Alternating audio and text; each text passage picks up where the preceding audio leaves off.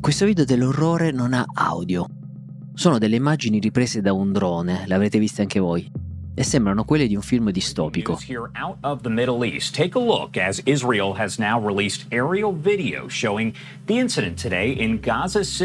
Siamo nel nord di Gaza, il racconto del Corriere della Sera. Ci sono dei palestinesi che inseguono a migliaia un convoglio con gli aiuti, circondano i camion, cercano di fermarli e di deviarli. I mezzi stanno risalendo dal valico di Kerem Shalom.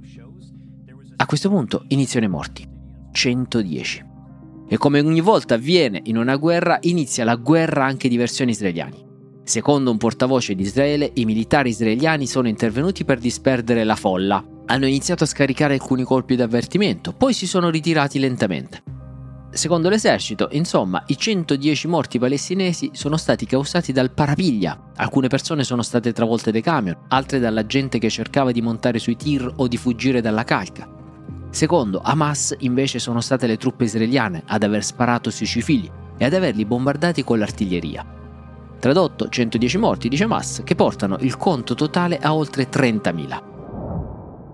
Ecco, oggi in questa puntata di Closer parliamo proprio di questo, di quella che in un vecchio detto è la prima vittima delle guerre, ovvero la verità. E ne parliamo a proposito proprio mm, di un articolo che era uscito del New York Times che denunciava gli stupri commessi da Hamas il 7 ottobre. Ne parliamo assieme all'attenzione tra Giorgia Meloni e Sergio Mattarella e alle storie della settimana che vi abbiamo risparmiato ma che erano troppo mitologiche per non essere citate. Io vi ricordo che Closer è un podcast eh, riservato ai membri di Will Media, questa puntata è aperta proprio per farvi conoscere la nostra informazione, così che se vogliate sostenerla potete eh, diventare membri di Will accedendo sempre al link in descrizione. Bene, premessa finita e ora che le storie abbiano inizio. Ciao, sono Francesco Giano e questo è Closer, l'attualità e i suoi protagonisti visti da vicino.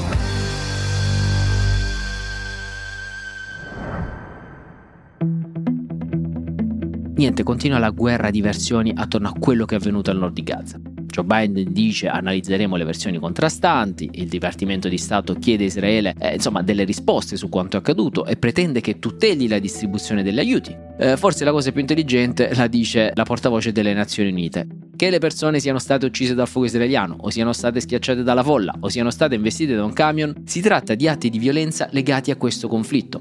E infatti ci sono dei diplomatici a Washington che evocano un'immagine molto potente. Dice quelle aree di Gaza si stanno trasformando in Mogadiscio, con almeno mezzo milione di persone che cerca di sopravvivere tra le rovine.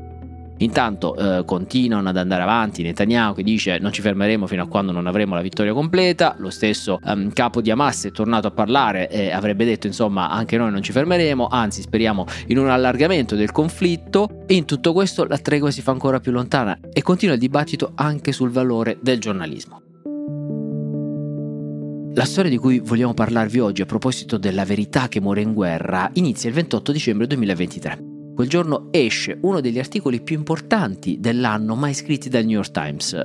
Titolo potentissimo, Screams Without Words, urla senza parole, come Hamas ha usato la violenza sessuale il 7 ottobre.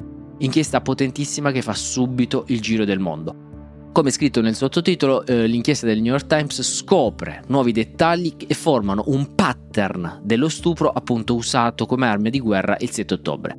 L'inchiesta è firmata da Jeffrey Gettleman, Hanat Schwartz e Adam Sella, che riportano da Israele e hanno intervistato più di 150 persone. Vi leggo giusto l'attacco del pezzo perché è potentissimo. All'inizio era conosciuta semplicemente come la donna dal vestito nero. In un video sgranato potete vederla sdraiata sulla schiena con il vestito strappato, le gambe aperte e la vagina esposta.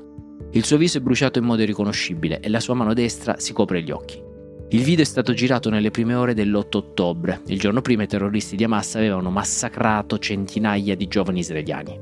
Basandosi in gran parte su prove video verificate dal New York Times, gli agenti di polizia israeliani hanno affermato di ritenere che la signora Abdush, cioè questa donna col vestito nero, sia stata violentata e sia diventata un simbolo degli orrori inflitti alle donne e alle ragazze israeliane durante gli attacchi del 7 ottobre. Il pezzo va avanti, è molto lungo, cita funzionari israeliani, che afferma come terroristi di Hamas ovunque siano stati, quindi nei rave, nelle case, nei kibbutz, hanno brutalizzato le donne. L'indagine dura due mesi e scopre nuovi dettagli dolorosi, stabilendo che gli attacchi contro le donne, continua sempre il pezzo, non erano eventi isolati, ma parte di un modello ampio, cioè di un pattern attorno alla violenza di genere del 7 ottobre. Le fonti quali sono? Scrivono riprese video, fotografie, dati GPS di telefoni cellulari e interviste a più di 150 persone, tra cui testimoni, personale medico, soldati e mm, diciamo consulenti in materia di violenza di genere. Raccogliendo tutte queste fonti, il Times ha identificato almeno sette posti, cioè sette epicentri in cui ci sono state appunto tante aggressioni sessuali nei confronti delle donne. Ora, l'inchiesta aveva fatto il giro del mondo, ripeto, era uno dei pezzi più importanti dell'anno, non lo puoi sbagliare, però eh, stanno emergendo tanti, tanti dubbi attorno alla ricostruzione. Lo stesso New York Times nell'articolo dicevo, occhio, molti resoconti sono difficili da eh, supportare con altre prove, anche perché cosa è successo? Il luogo in cui ci sono stati gli attacchi di Hamas è diventato subito un luogo di guerra, perché poche ore dopo, pochi minuti dopo, sono arrivati i soldati israeliani a contrastare i terroristi e c'è stato appunto un teatro di guerra, quindi tutto tutte le prove, tantissime prove sono state inquinate. La stessa polizia israeliana ha riconosciuto che durante la confusione del 7 ottobre non si è concentrata tanto sulla raccolta di campioni di sperma dai corpi delle donne o sulla richiesta di autopsie. In quel momento, hanno detto le autorità, l'intenzione era quella di respingere Hamas e identificare i morti. Eh, tradotto, la scena del crimine è stata un disastro purtroppo stanno emergendo tantissimi dettagli che mettono in dubbio l'accuratezza di questo articolo. Questo articolo, come abbiamo detto, uh, ha tre firme. Adam Sella, poi un reporter come Gettelman, che è un reporter premio Pulitzer di grande esperienza e valore, e infine c'è questa Hanat Schwartz, una giornalista freelance che però si è scoperto, insomma, non aveva grandissima esperienza nel campo del giornalismo. Si occupava finora di questioni che andavano dal cibo alla fotografia, non aveva mai scritto per il New York Times. Lei stessa ha detto inizialmente ero riluttante ad accettare questo incarico di fare questo pezzo perché non volevo guardare immagini di questo tipo. Non è solo una giornalista ma è anche, si dice, una regista israeliana ed è un'ex funzionaria dell'intelligence dell'aeronautica israeliana. Terzo dettaglio che è emerso su di lei, sul suo feed mh, nei social media sono apparsi diversi like e dei commenti che si auguravano insomma la distruzione totale della striscia di Gaza. In particolare ha messo like a un tweet che diceva che Israele doveva trasformare la striscia di Gaza in un mattatoio. Al momento il New York Times sta esaminando tutta la storia social, diciamo, della Schwartz proprio per capire se fosse in qualche modo biased quando ha eh, raccolto questi articoli. Ma attenzione, la cosa più importante secondo me non è questa, è stato il metodo di lavoro proprio per la costruzione di questo pezzo. È stato riassunto in un bellissimo pezzo di The Intercept, The Intercept, eh, intervistando tante persone, fa notare l'impreparazione della giornalista Schwartz, che appunto non faceva tanto la giornalista. Ha intervistato The Intercept il giornalista invece quello premio Pulitzer che si è ritrovato a lavorare con la Schwartz e lui fondamentalmente la istruiva passo passo. Le diceva: "Oh, mi raccomando, dobbiamo ottenere almeno due fonti per ogni dettaglio che inseriamo nell'articolo. Dobbiamo controllare le informazioni, dobbiamo incrociare le eh, varie fonti". La stessa Swartz ha detto io ero riluttante ad accettare l'incarico perché non volevo guardare queste immagini e perché non avevo esperienza per condurre un'inchiesta del genere. E insomma questo è un bel problema anche perché la Schwartz è stata proprio quella che ha dovuto verificare tutte le fonti sul campo, è stata lei che ha dovuto vedere video, riascoltare le interviste.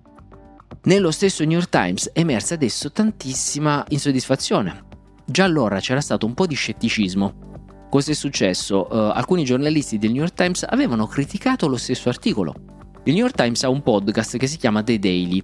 Voleva trasformare questo articolo in un episodio del podcast, ma ha rinunciato perché non sarebbe riuscito a superare tutti i fact-checking, cioè fondamentalmente quando gli autori del podcast hanno detto ok, prendiamo questo articolo e facciamoci un podcast, hanno detto ehm, no, attenzione, questo articolo eh, ci sembra un po' troppo fatto all'acqua di rose, non possiamo farci un podcast. Capite che soprattutto per gli standard del New York Times, se tutto questo racconto fosse confermato, sarebbe davvero grave.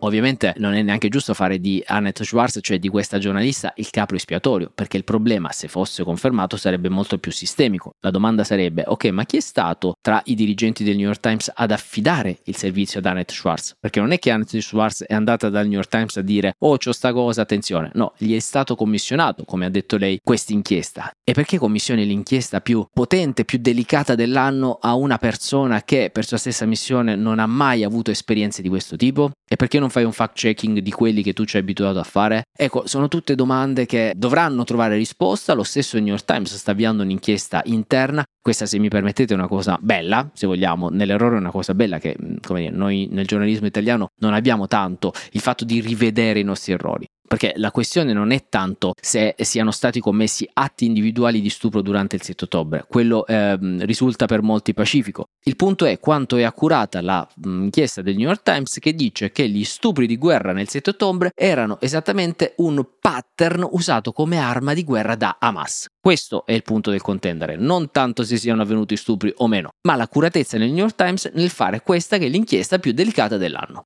Vi terremo aggiornati su questo e noi passiamo alla prossima storia.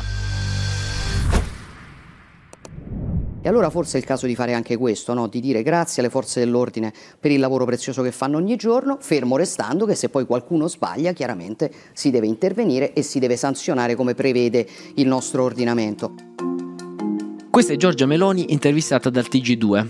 Ringrazia le forze dell'ordine, fermo restando che se qualcuno ha sbagliato deve pagare. Poi però fa un passaggio in più. Però, ripeto, mentre io e lei parliamo, qualche ora fa, ci sono stati 50 autonomi dei centri sociali che hanno assaltato una macchina della polizia a Torino per liberare un immigrato che doveva essere rimpatriato. Quanti di quelli che in questi giorni hanno attaccato le forze dell'ordine in modo indiscriminato vogliono anche esprimere solidarietà a questi agenti che stanno facendo il loro lavoro? Il ragionamento sembra essere questo. Attenzione perché se si attaccano le forze dell'ordine crolla tutto e la tensione aumenta. E l'episodio di Torino che cita Meloni lo testimonierebbe. Perché io penso che sia molto pericoloso diciamo, togliere il sostegno delle istituzioni a chi ogni giorno rischia la sua incolumità per garantire la nostra. È un gioco che può diventare molto pericoloso. Togliere il sostegno delle istituzioni. Questa è la frase che è stata letta come un duro e neanche troppo indiretto attacco alle parole del Presidente della Repubblica Sergio Mattarella dopo i fatti di Pisa, quelle in cui insomma ha detto con i ragazzi il manganello esprime un fallimento. Ecco, cosa sta succedendo tra Giorgia Meloni e il Quirinale? Come scrive Concetto Vecchio su Repubblica, eh, insomma, è come se è iniziata una nuova fase nei rapporti tra Mattarella e Meloni. Come se molte buone maniere stiano venendo meno e la lunga campagna elettorale di certo non aiuterà. Secondo Francesco Cundari, eh, queste parole di Meloni potrebbero segnare l'apertura di un conflitto istituzionale tra Palazzo Chigi e Quirinale che ha pochi precedenti. Uno che ci viene in mente ci riporta subito al 2018, quando il Movimento 5 Stelle avanzò la richiesta di impeachment contro lo stesso Mattarella. E attenzione perché se vi ricordate, in quell'occasione ci fu anche un'altra persona che parlò in modo chiaro contro Mattarella. Si dice che il Presidente della Repubblica Sergio Mattarella abbia messo il veto sulla nomina di Paolo Savona a Ministro dell'Economia. E dunque Fratelli d'Italia, nel caso in cui questo veto impedisse la formazione del nuovo governo, chiederà al Parlamento italiano la messa in stato d'accusa del Presidente della Repubblica per alto tradimento a norma dell'articolo 90 della Costituzione. Ecco, la voce l'avete riconosciuta e sembra Giorgia Meloni in versione leader del suo partito che si scaglia contro Mattarella. Il punto però, tornando a oggi, è capire quali siano i motivi della probabile scelta di Meloni per accendere questo scontro. Secondo alcuni c'è la riforma costituzionale del premierato, secondo altri invece è tutto influenzato dalle tensioni provocate dalla campagna elettorale in particolare dal tentativo di Giorgia Meloni di non lasciare campo a Salvini che su questo tema è molto chiaro. Lui infatti ha detto sui social con le forze dell'ordine sempre. E poi il dibattito si è spostato in Parlamento dove il ministro dell'interno Piantedosi ha riferito dei fatti di Pisa. I manifestanti, nonostante ogni tentativo di interlocuzione, hanno rifiutato di fornire indicazioni e si sono mossi in corteo, esibendo uno striscione con la scritta Scioperiamo per la Palestina contro la complicità di scuole ed università. Piantedosi fa una difesa a tutto campo, poi prova a smorzare toni. La visione delle immagini degli scontri di Pisa circolate sui media ha turbato anche me, come ho già avuto occasione di dire, siamo aperti ad ogni analisi e autocritica, allorquando anche una Però ecco, il clima è teso, la campagna elettorale non aiuta e ancora è poco chiaro quanto questi rapporti istituzionali siano tesi o meno. Quello che è certo è che stiamo assistendo forse al punto più basso nei rapporti tra Quirinale e Palazzo Chigi. Il punto forse è accaparrarsi da un punto di vista comunicativo e anche elettoralmente quella fetta di popolazione che sta comunque in ogni caso senza se senza ma con le forze dell'ordine, no? quella parte dell'elettorato che si ritrova magari nelle parole di Antonio Tajani. Antonio Tajani che ha detto sono i giovani radical chic che vanno a picchiare i poliziotti figli del popolo è stata una ripresa, se vogliamo, volontaria o meno, di uno dei più famosi interventi di eh, Pierpaolo Pasolini, poeta comunista, non come dire assimilabile a un sostenitore senza sé e senza ma delle forze dell'ordine. Cosa succede? Nel 1968 ci sono a Roma gli scontri di Valle Giulia, degli studenti attaccano l'università, attaccano la polizia, ci sono tantissimi eh, feriti tra i poliziotti. Il giorno dopo Pierpaolo Pasolini pubblica uno dei suoi interventi più famosi, intitolato Il PC ai giovani fondamentalmente lui eh, a sorpresa simpatizza con i poliziotti e dice ai manifestanti, cari manifestanti, guardate che i veri ricchi, i veri figli dei ricchi siete voi, i figli del popolo sono i poliziotti. Ecco, mm, fu un intervento mm, particolare di Pasolini, erano altri tempi, non, non, credo sia attualizzabile ad oggi o quantomeno avrebbe bisogno di molte modifiche se fatto oggi. Antonio Tajani si è rifatto secondo me a quella lettera proprio per sobillare un po' eh, gli istinti di chi pensa che i giovani siano soltanto dei radical chic che vanno a protestare per passatempo la domenica mattina.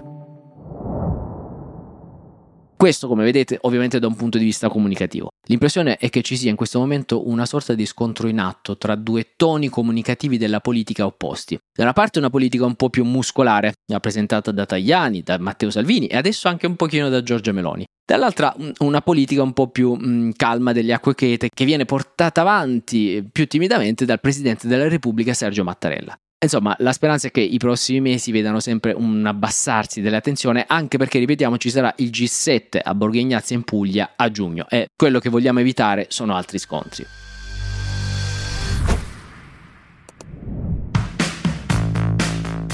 E ora chiudiamo la settimana con un po' di ironia, con la rubrica più attesa eh, del mondo, le storie della settimana che vi abbiamo risparmiato ma che erano oggettivamente troppo mitologiche per non essere citate, a cura del nostro Carlo Notar Pietro.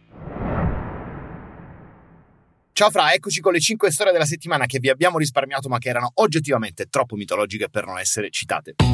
Una settimana evidentemente influenzata ancora dai risultati delle elezioni in Sardegna che ancora non sono definitivi. Pensate che sul sito della regione eh, è tutto fermo al 27 febbraio, ore 16.33, con 1825 sezioni scrutinate su 1844. Potremmo dire che i risultati delle elezioni sarde sono equiparabili a un'opera d'arte di altissimo livello. Il tempo necessario per averli potrebbe raggiungere il tempo che ci ha messo Michelangelo ad affrescare la volta della Cappella Sistina.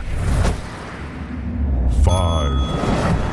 Ma passiamo alla quinta posizione dove troviamo il nostro caro e amato generale. Roberto Vannacci non sta passando un bellissimo momento, è stato sospeso con dimezzamento dello stipendio per via dell'inchiesta e per istigazione all'odio per le frasi contenute nel suo libro Il mondo al contrario. E tutti ce lo immaginiamo triste a riflettere sugli errori o a capire come pianificare una strategia di comunicazione che plachi le tensioni attorno al suo nome. E invece no, lui fermo proprio, non sa stare. Prima querela Bersani per le parole che aveva detto da Gruber. Se uno dà della normale a un gay, può dare del coglione a un generale? Questo io ho detto, è semplice, è una domanda. Poi rilascio una lunghissima intervista al Corriere della Sera, il cui succo in punti è questo. A Parigi toccavo i neri perché mi colpiva il bianco degli occhi, dei denti e del palmo delle mani. Giulio Cesare sul carro dei trionfi non saliva vestito di piume di struzzo e mi hanno mandato la foto di Mengoni e quando si vede un uomo con la gonna e non siamo in Scozia e non è carnevale, ci si fa una risatina sotto i baffi. Bene, forse forse questa strategia per calmare le acque è un cicinin da rivedere. 4 in quarta posizione si classifica ovviamente il presidente della regione Campania, Vincenzo De Luca. Il motivo è presto detto. Ve la ricordate Meloni settimana scorsa? La festa del fagiolo e della patata, la sagra dello scazzatiello, la rassegna della zampogna, la sagra del cecatiello, la festa del caciocavallo podolico. Meloni per provocare De Luca aveva praticamente fatto la rubrica dei cinque progetti della regione Campania realizzati con i fondi di coesione che vi abbiamo risparmiato ma che erano troppo mitologici per non essere citati. Bene, temevamo una risposta di De Luca e risposta c'è stata. Non possiamo dare spazio a chi adotta, come dire, lo stile stracciarola. Ecco. Lo stile stracciarola entra in scena a gamba tesa nel dibattito politico e se qualcuno si stesse chiedendo che vuol dire, ecco ovviamente pronta la definizione del presidente De Luca. Stile stracciarola è fatto di volgarità, di, di approssimazione, di mistificazioni e di arroganza. Noi dobbiamo evitare di dare spazio a questi atteggiamenti. Volgarità, approssimazione e arroganza. Io ricordo che due, Meloni e De Luca, prima o poi dovranno pure incontrarsi. Eh, sale in me quindi una profonda ansia ed eccitazione allo stesso tempo per quel momento storico. 3. In terza posizione ovviamente approfondiamo la controparte del Presidente della campagna, la Presidente del Consiglio Meloni. Nessuno dei miei sogni nel cassetto si è realizzato, Io avrei voluto fare la cantante, ma sono stonata. Avrei voluto giocare nella nazionale di pallavolo, ma sono nana. Avrei voluto conoscere Michael Jackson, ma è morto troppo presto. Questa settimana la Presidente Meloni ha fatto un incontro con i corrispondenti della stampa estera e ne abbiamo sentite veramente delle belle. Tra questi sogni non c'era quello di fare il Presidente del Consiglio dei Ministri, perché sono per questo una persona troppo lucida. Però uh, Michael Jackson mi ha insegnato l'inglese. Cioè, non voleva fare il Presidente del Consiglio, però Michael Jackson le ha insegnato l'inglese e sentite bene a cosa le è servito. Questo mi ha molto aiutato, mi ha aiutato soprattutto nella politica estera penso che anche lì la capacità di conoscere davvero chi hai di fronte possa aprire no? Molti, molte opportunità, molti spazi. No, raga, non ce la posso fare. Mentre diceva conoscere veramente chi hai di fronte, il pensiero subito è andato ovviamente allo scherzo telefonico di cui è stata vittima qualche mese fa ad opera del duo comico russo eh, che si è finto eh, il presidente della Commissione dell'Unione Africana. Ma non finisce qua, il suo intervento è un crescendo di emozioni. In questa occasione ci si aspetta dal Presidente del Consiglio un intervento leggero, diciamo divertente. Io non ero leggera manco a 15 anni. Figuratevi dopo 16 mesi che faccio il Presidente del Consiglio. Ricordo che fino ad ora ha parlato di quando voleva fare la cantante e di come Michael Jackson le ha insegnato l'inglese. Ma passiamo al gran finale. Tutto questo voi mi invitate nel giorno in cui perdo le elezioni in Sardegna e sto pure facendo la quaresima e non posso neanche affogare i miei dispiaceri nell'alcol. No, povera Giorgia Meloni che non può affogare i dispiaceri nell'alcol. Questo vuol dire che quando può lo fa e me ne compiaccio. Comunque, ti capiamo, cara Meloni.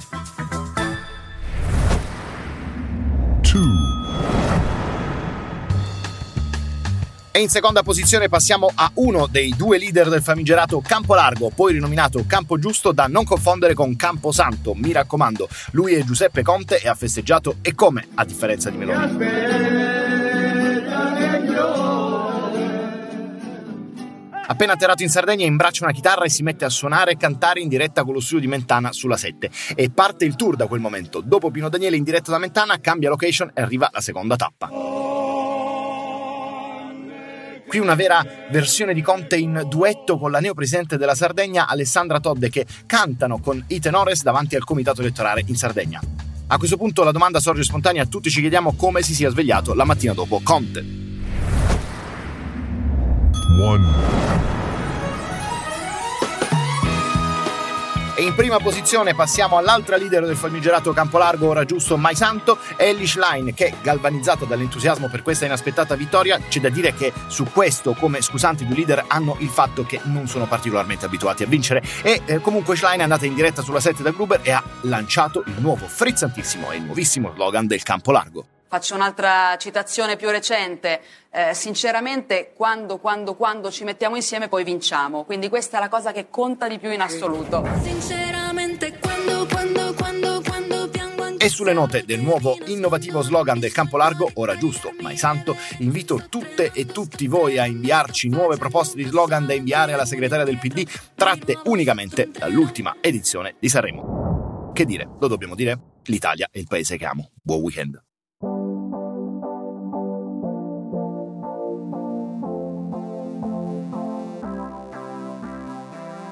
E con questo capolavoro noi finiamo la eh, settimana. Io vi auguro un bellissimo weekend. Se avete feedback, scriveteci ehm, su Instagram. Se volete avere informazioni su come sostenere la nostra informazione, scriveteci in privato. E niente, buon weekend e noi ci sentiamo alla prossima puntata.